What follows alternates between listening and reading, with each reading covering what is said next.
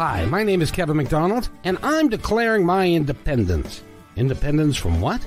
Why, negative thoughts and energy, of course. Chief among them, hate, division, and fear. You see, I know that we're all one, and together we can solve any problem, save our planet and each other. Please, join me as we come together as one and choose a better way to be. So now, let's begin with my independence report.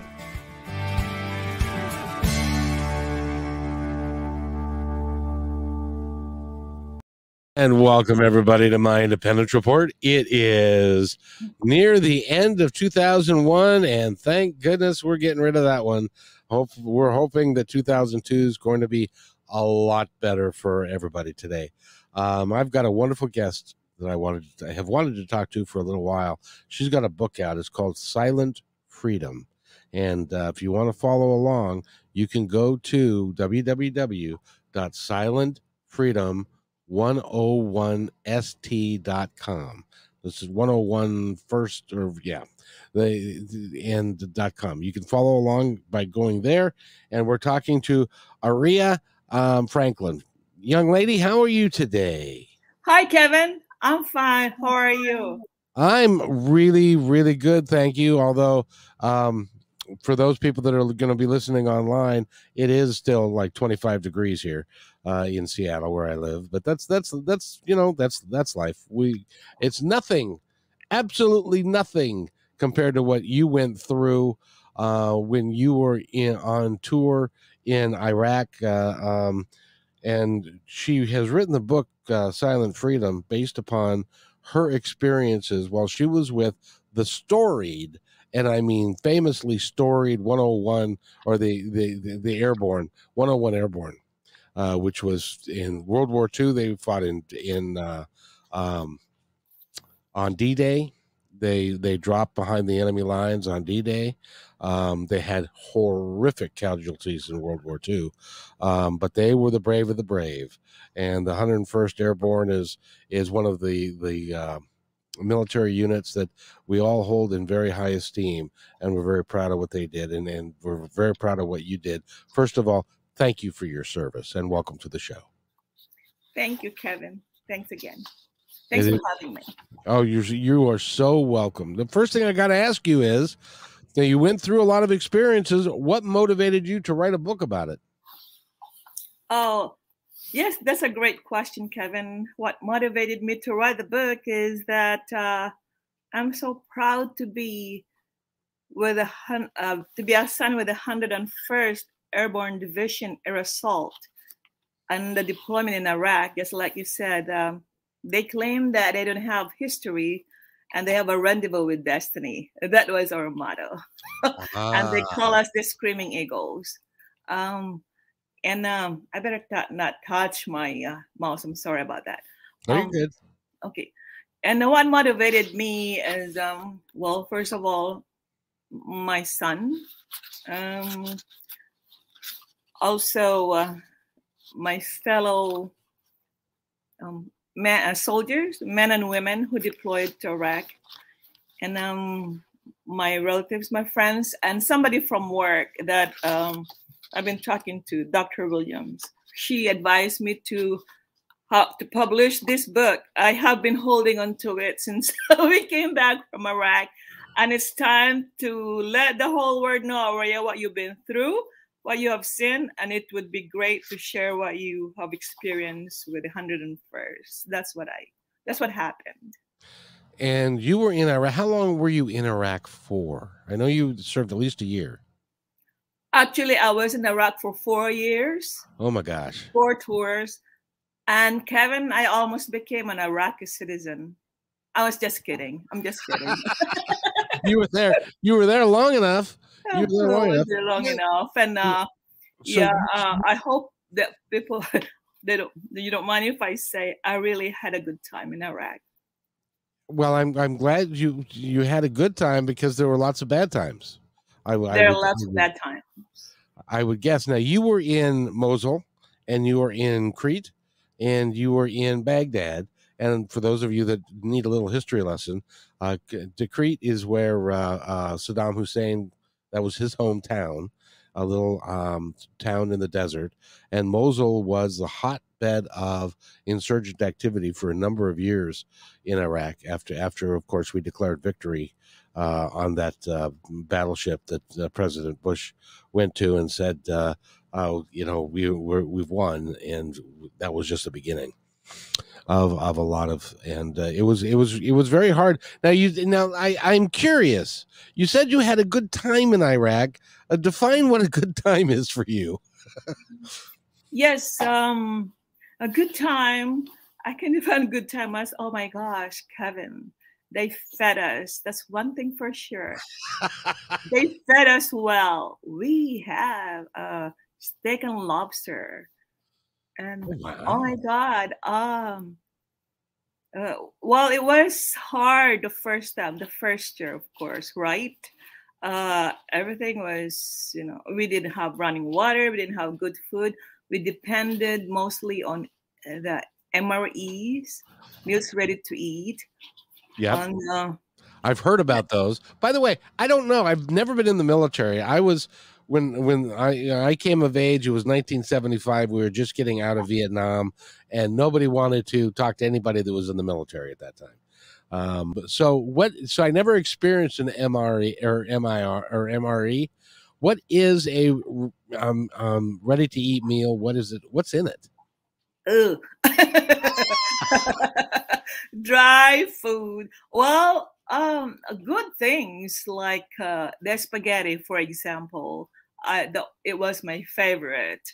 It's uh it's packed, um, and um, we they provided us a heating a heating pad to cook it for about I forgot how many minutes, probably uh, um I don't know, uh, five minutes. I have to look at it again, and then you know it it filled our tummy. It filled me, and uh, also we have cookies we have uh, punch uh, came with it and it is really it filled us we have one hot meal a day uh, during that time and so, so yeah yeah and so when they built the first dining facility like oh wow it's got uh, it's a facility sent from above they really start spoiling us with different uh, kinds of uh, good food. Uh, oh my God, sinful desserts,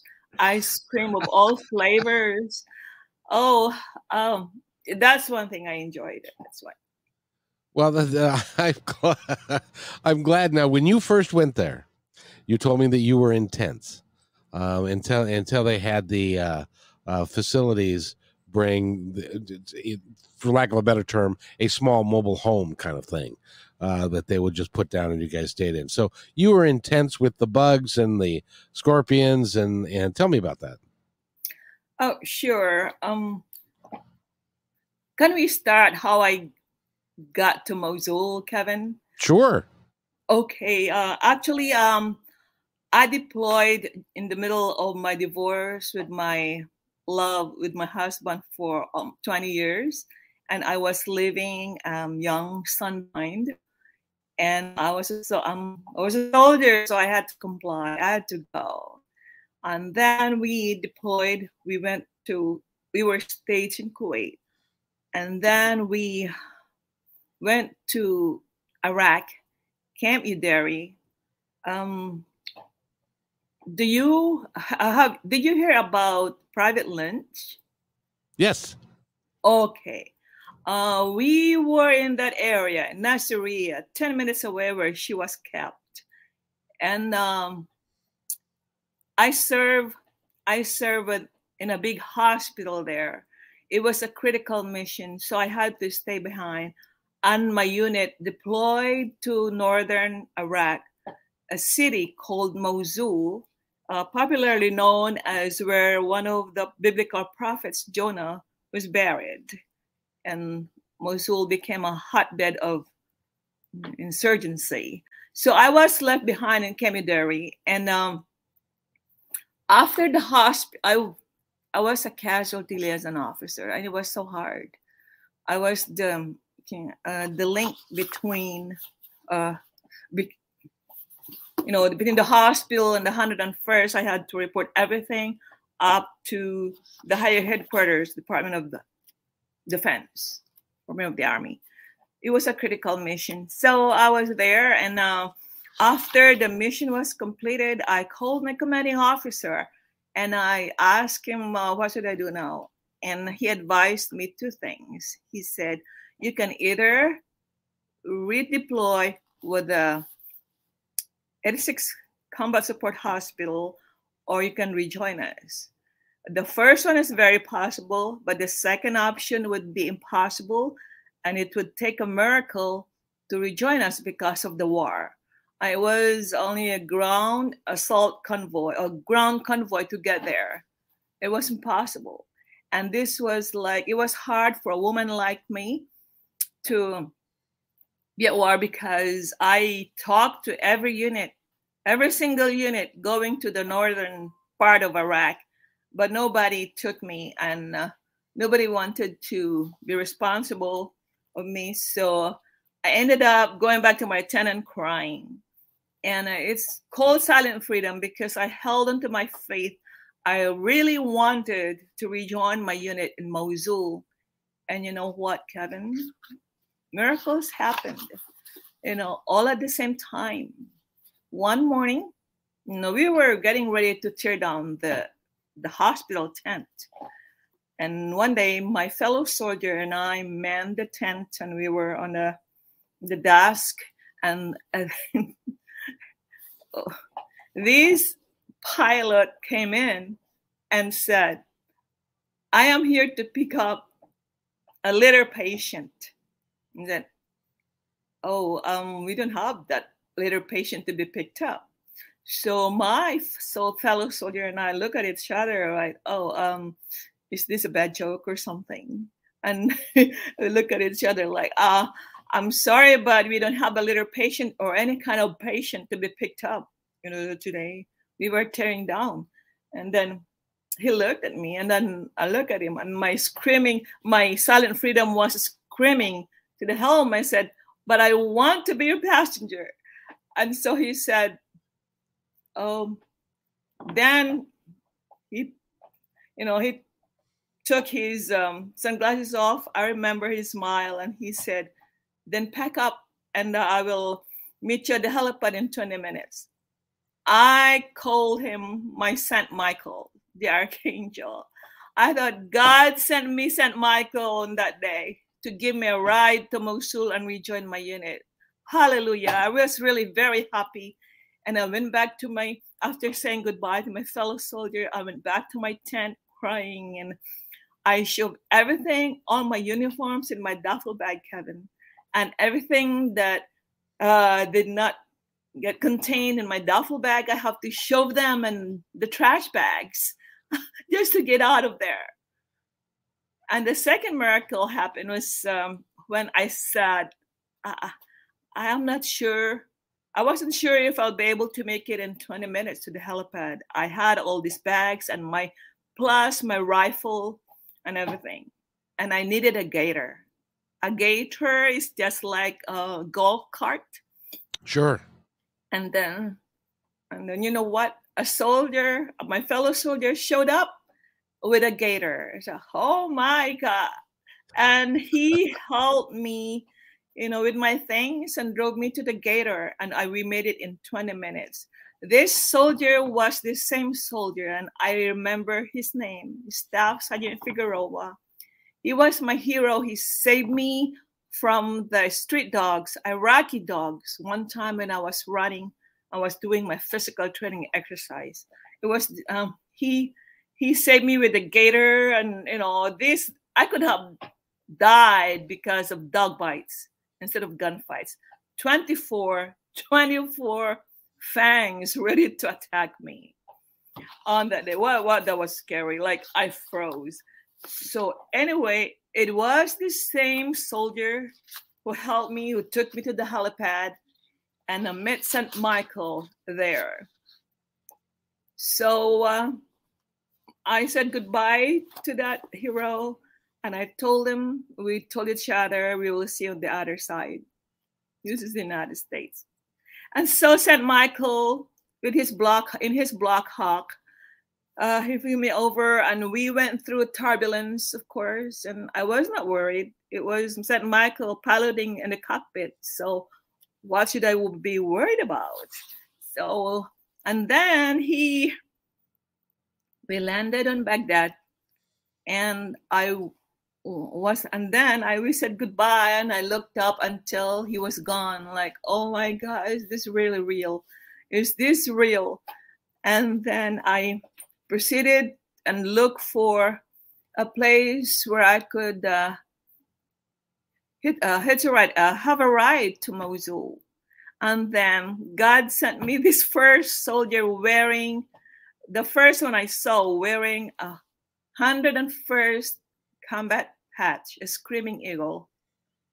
So oh, I, cool. I, was very happy, and I so, uh, he he's the IT guy in my unit with the 101st Airborne Division. So he took you the rest of the way to to your unit. Uh, what he did, uh, not really. He, what he did though is he added me to the manifest to take a Chinook. You know what Chinook is? Uh, a helicopter with two blades. Oh, okay. Yeah, yeah, yeah. Yes. And then this Chinook was supposed to pick up an engine tank on the way to Mosul, my final destination. I said, I will take anything. I will take anything. At that point in my life, I said, I will take anything. So, you know, he added me to the manifest. He was a soldier also, like me, like, yeah, he was separated from our unit. And um, to and that was his mission. So i went uh, i boarded the chinook. Uh, there were other passengers. And um, the chinook we waited for the tank engine which never showed up. And then we went to mosul. I landed in mosul and oh and then i took all my gears then took my uh, put the sling and my chest, my weapon sling, and then I went inside our headquarters, and I felt like I felt at home because everybody was wearing the same combat patch I was wearing, and then I was I looked for my commander, my commanding officer, and my first sergeant.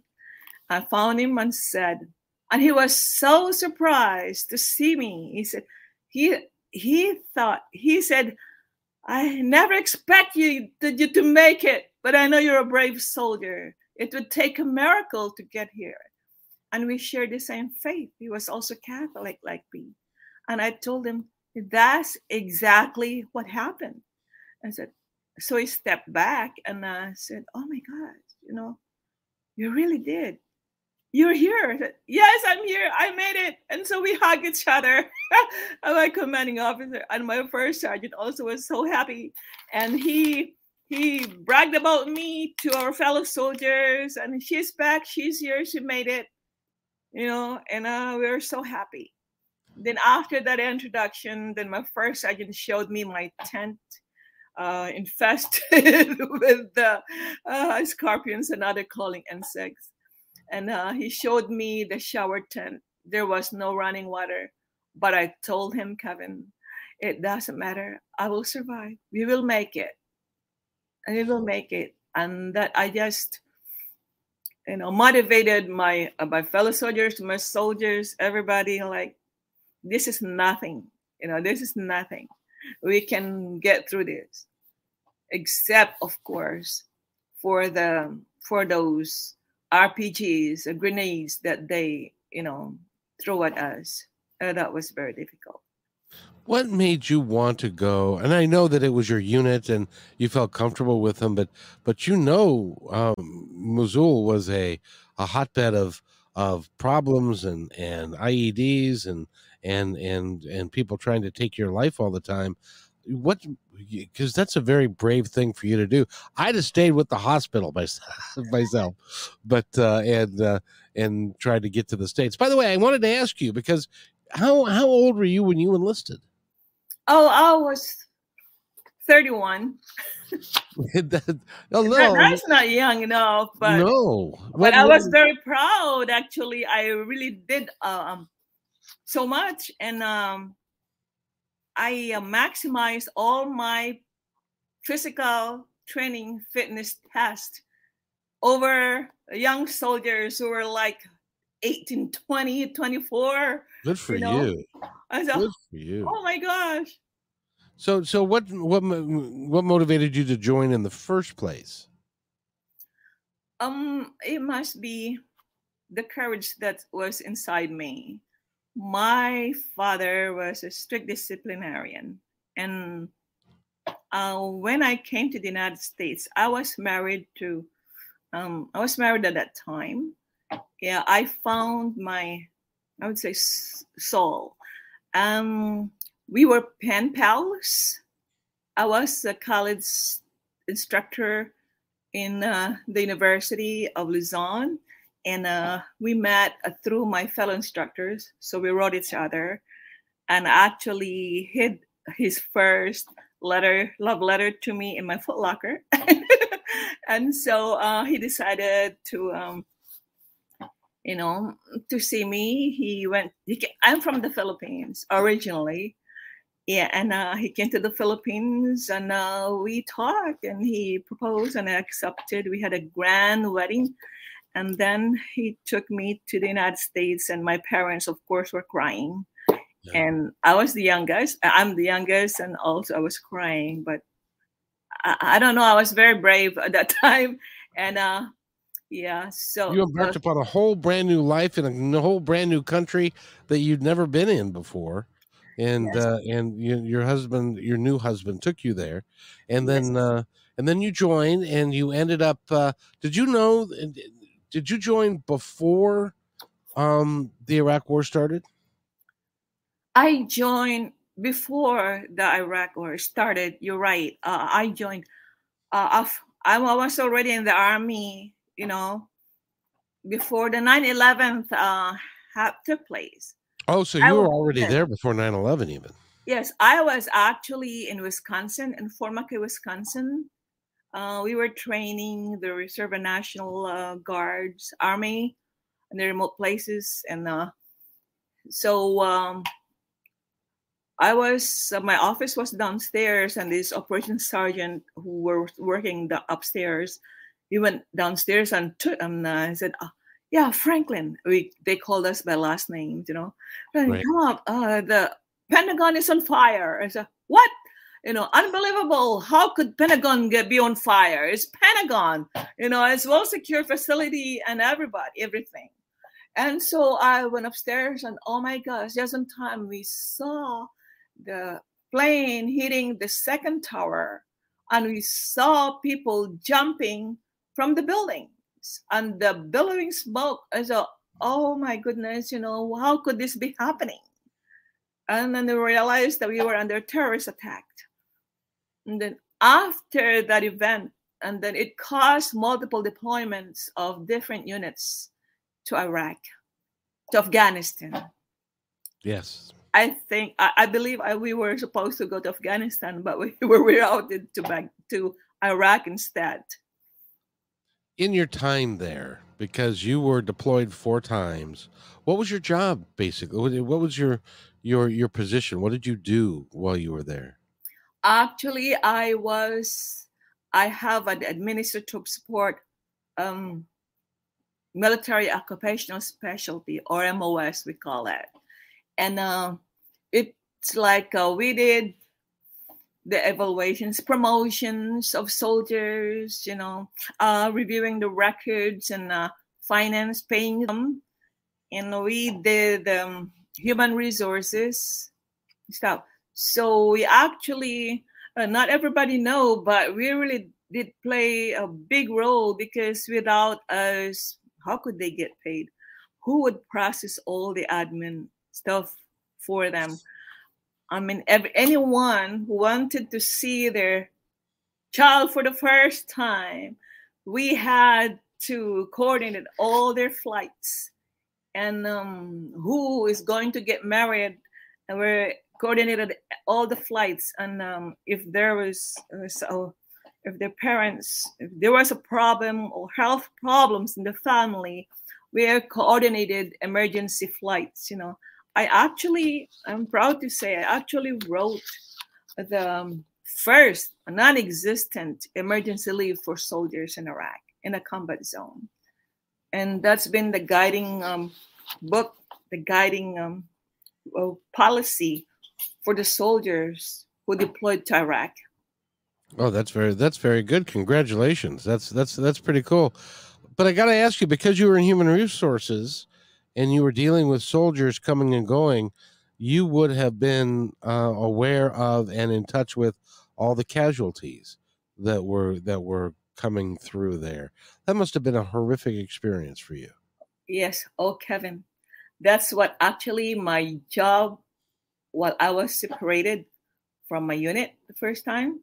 I reported, uh, I was the casualty officer reporting who, uh, the private who uh, landed in a minefield.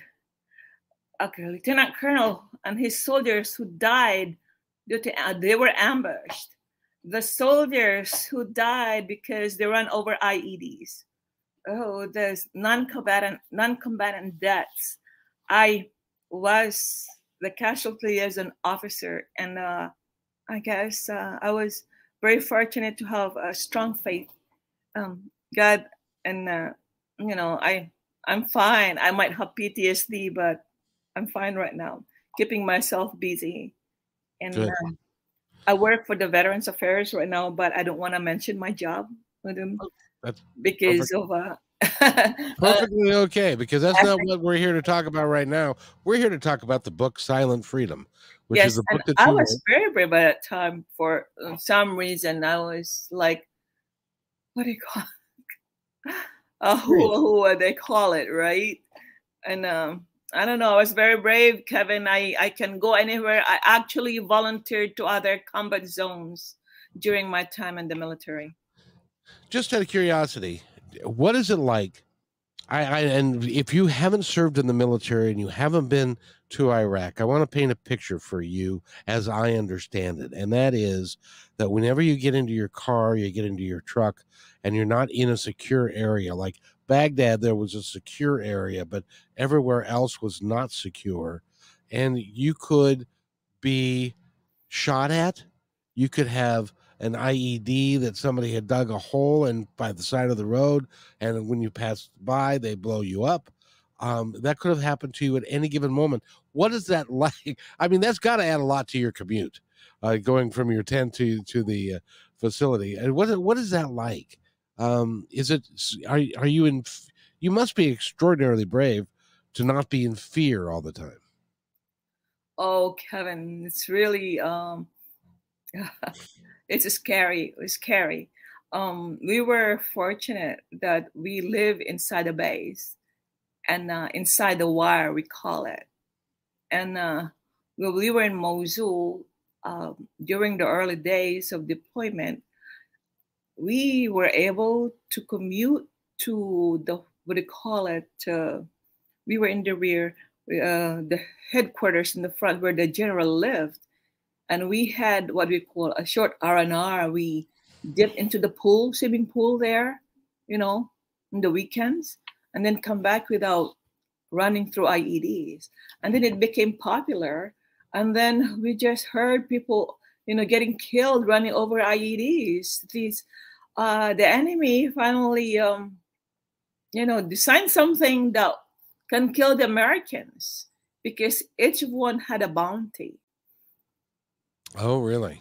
We yes, like 20, at that time, twenty five thousand dollars, and it goes up. It depended on the rank. So if they killed the general, probably like hundred thousand dollars. Oh my uh, goodness! It's not worth. Yeah, it's not worth it for us, right? But it, it's a lot of money for them. Well, yeah, but yeah. Uh, so going out, uh, going outside the wire, um, after the IED became popular, uh, we left it alone to our foot soldiers because they were equipped, uh, they were gradually equipped with uh, Rambler, we call it electronic uh, jammers, were and that but that was invented later on. It was used in Iraq and it was also used in Afghanistan. The Rambler, they call it, or the electronic jammer will uh, jam the IED before it explodes. Ex, you know, before it explodes. That's pretty cool. But, but they didn't have that during our time, and so we got lots of soldiers who got killed, got killed by.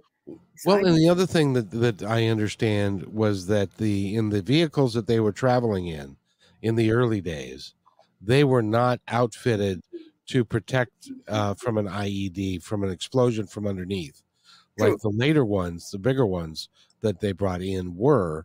Uh, so there were lots of guys. It was, from what I've been told, it was almost like a driving death trap. If you got if you got hit with an IED, it was going to be a big problem for you. Um, the survival survival rate wasn't that good, and and the the wounding rate was horrific. Right. Um. Yeah.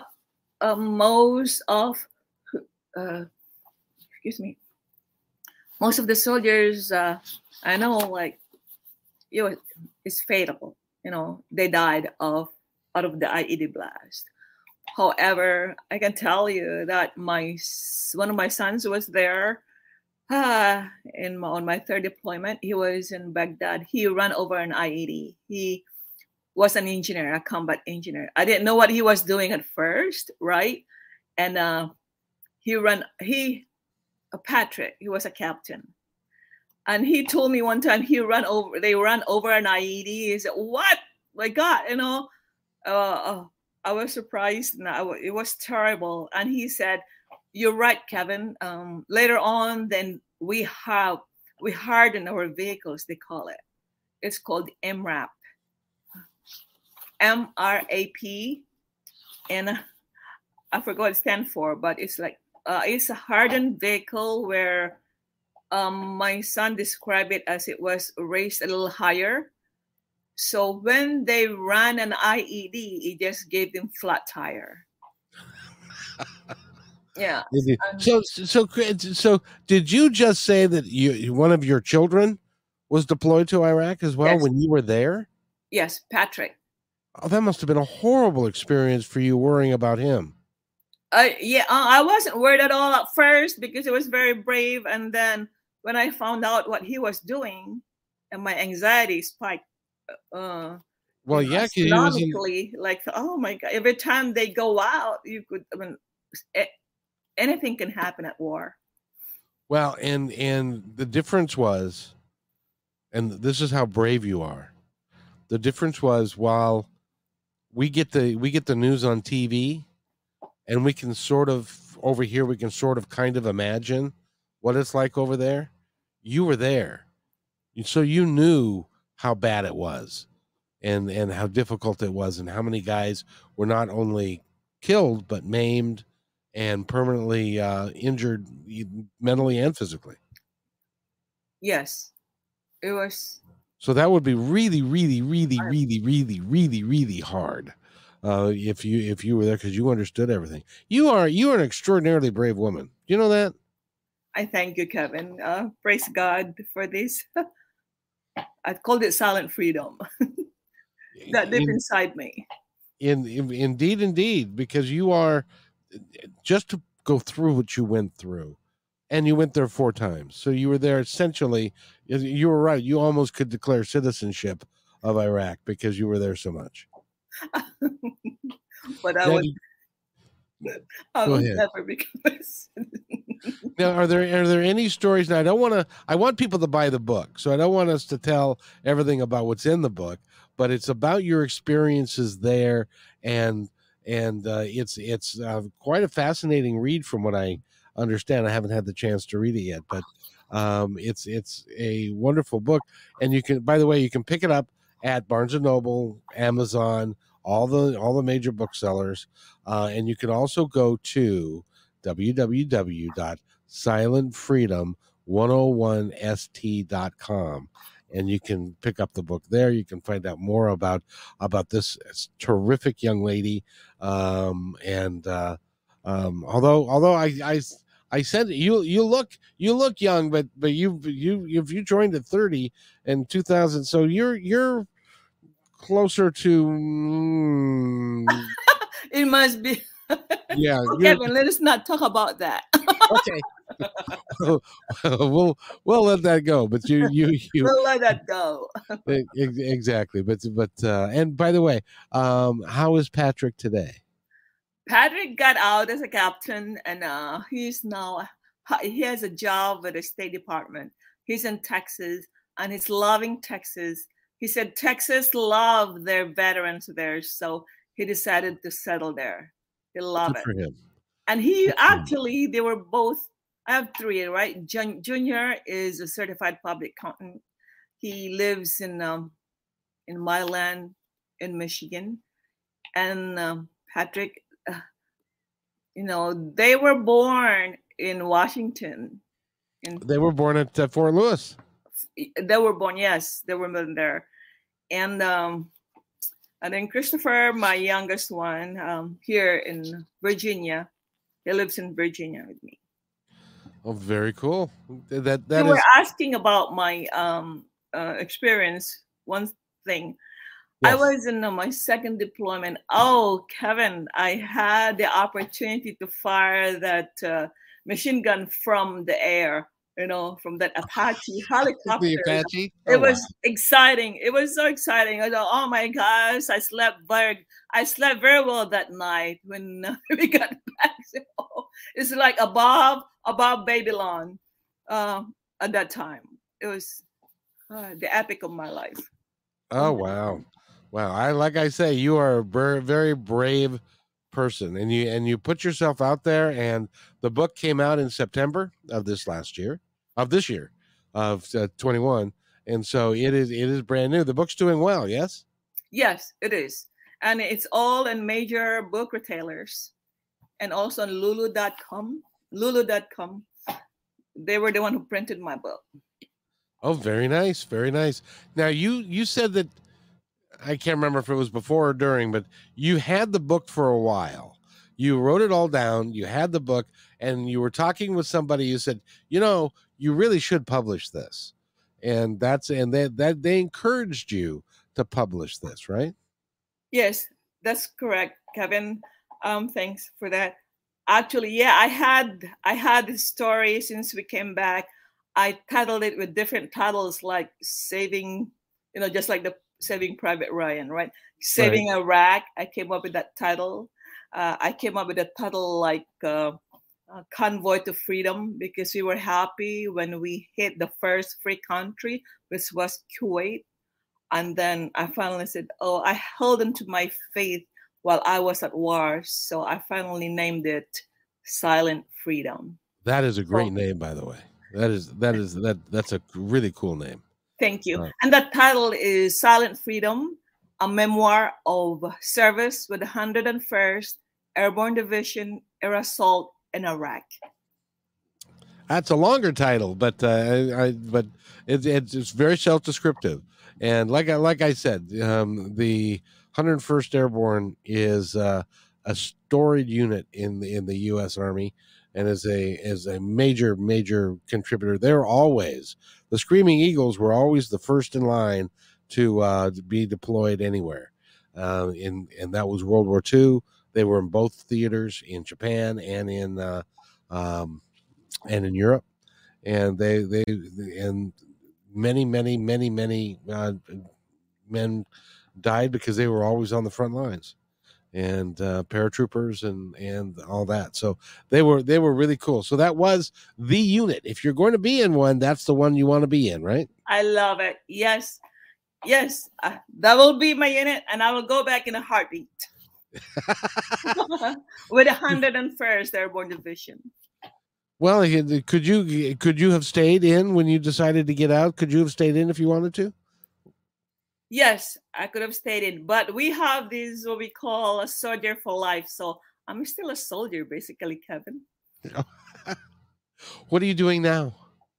I'm writing novels and I'm working with the federal government. I have told you where I work.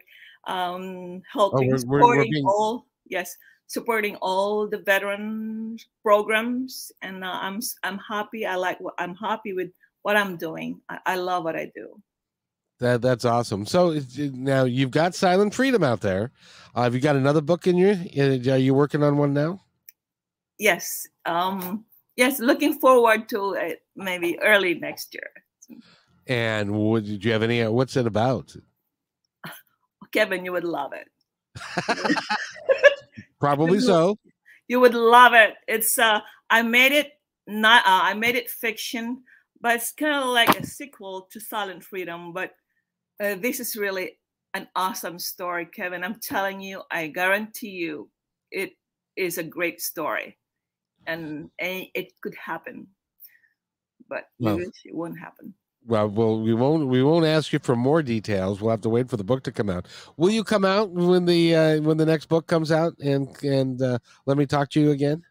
Please, yes, it will be a great honor, Kevin. It would be a lot of fun if you for you to come back and, and talk about that again because you are you are a uh, an amazing woman. I can't, you know, you enlisted at 31. It was before 2001. Um, you you ended up going to Iraq, spent four tours in Iraq, and uh, um, how much time did you spend in Baghdad? Did you spend much time in Baghdad at all? Two years in Baghdad. And was that in the uh, in the green zone? We were uh, well. The green zone is where the embassy was. We were right. actually in the yellow zone. You can call it. We I was in the zoo. We call it the zoo is where Saddam Hussein and his uh, sons um, fed people they dislike to the animals. And uh, oh, they yes. really did that. That's that's that's not.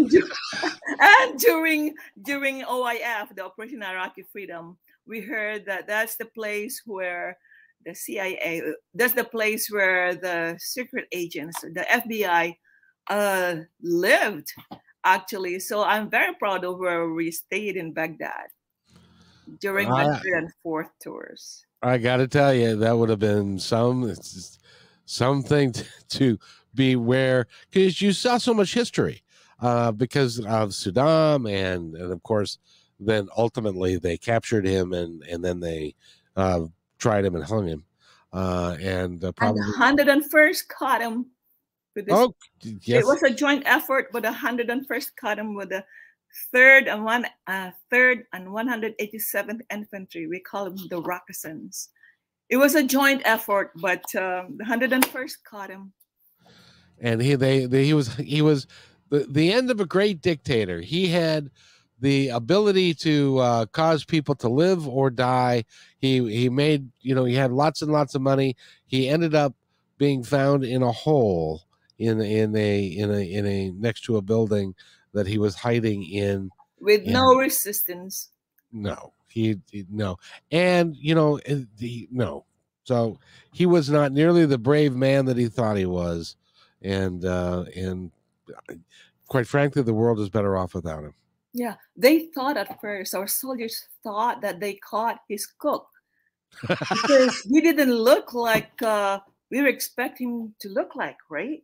No. And he was bearded, an old man, bedraggled, you know, and he was kind of like ready to give up.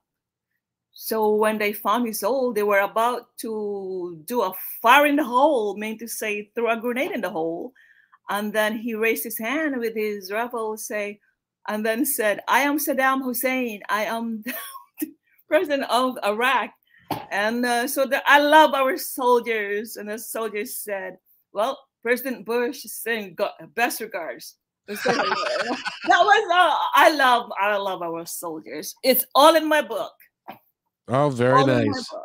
Well, you've got to get the book. Um, um, it's Silent Freedom. Go to and look at our website. It's really a lot of fun. Go to silentfreedom101st.com.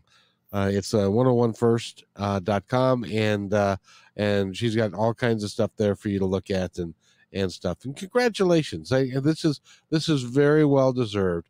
I want to ask you before we go. Um, I want you to talk to your fellow soldiers who have come back uh, after after Iraq because you know a lot of a lot of guys were wounded, A lot of guys were emotionally scarred. A lot of guys were killed. Uh, what message would you have to say to your fellow soldiers for all those people, those brave souls, and and God love them all? Thank you, Kevin. Uh, that uh, hold on to your faith. Sometimes it's so it's hard, but hold on to your faith and hope, and the future will be better. With faith and hope, we'll have a better future.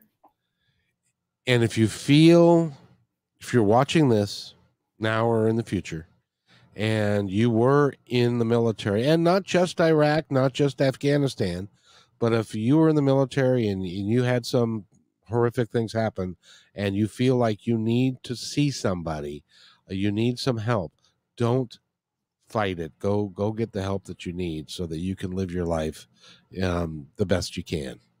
Because um, it's what some of these, most of these folks have gone through is pretty horrific. Um, so I want to thank you again for your service, and and for being and for being on a guest on my show. I really appreciate you. Thank you so much, Kevin. It's a great honor to be here and let me talk about my experience, my book, um, thank you for helping me vent through the pains, my pains. And uh, for the young men and women out there, thank you for your service. I, you for you are my heroes forever. It was a tough time, and I'm I'm I'm for one. I'm glad that's over, and and I hope that never happens again. But um, Aurea Franklin has been our guest today, and she is the author of Silent Freedom. Go pick it up. It's at Amazon. It's at all the major booksellers. If you can't find it at Barnes and Noble, order it. They'll get it for you because it's really Amazon.com, Barnes and Noble, Lulu.com, at uh, all the major book retailers. And just type one Aurea Franklin, A U R E A, Franklin, like in Benjamin Franklin, and the words silent freedom and on the internet, and you will find me.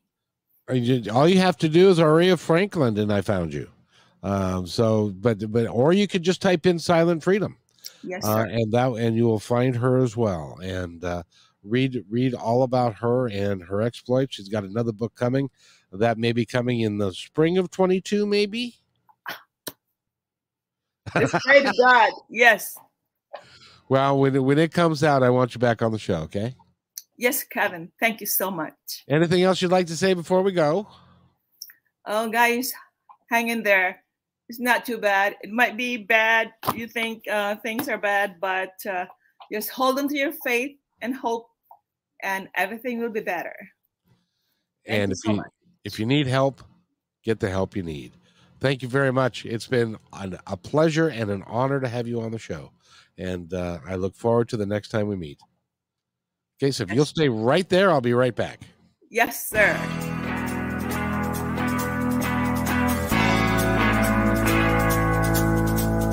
Hey, and thanks for listening to this episode all the way to the end. Hey, pretty cool. Hey, don't forget to follow us so you can receive regular updates and new posts. And remember, take care of each other because each other's all we've got. See you next time on My Independence Report.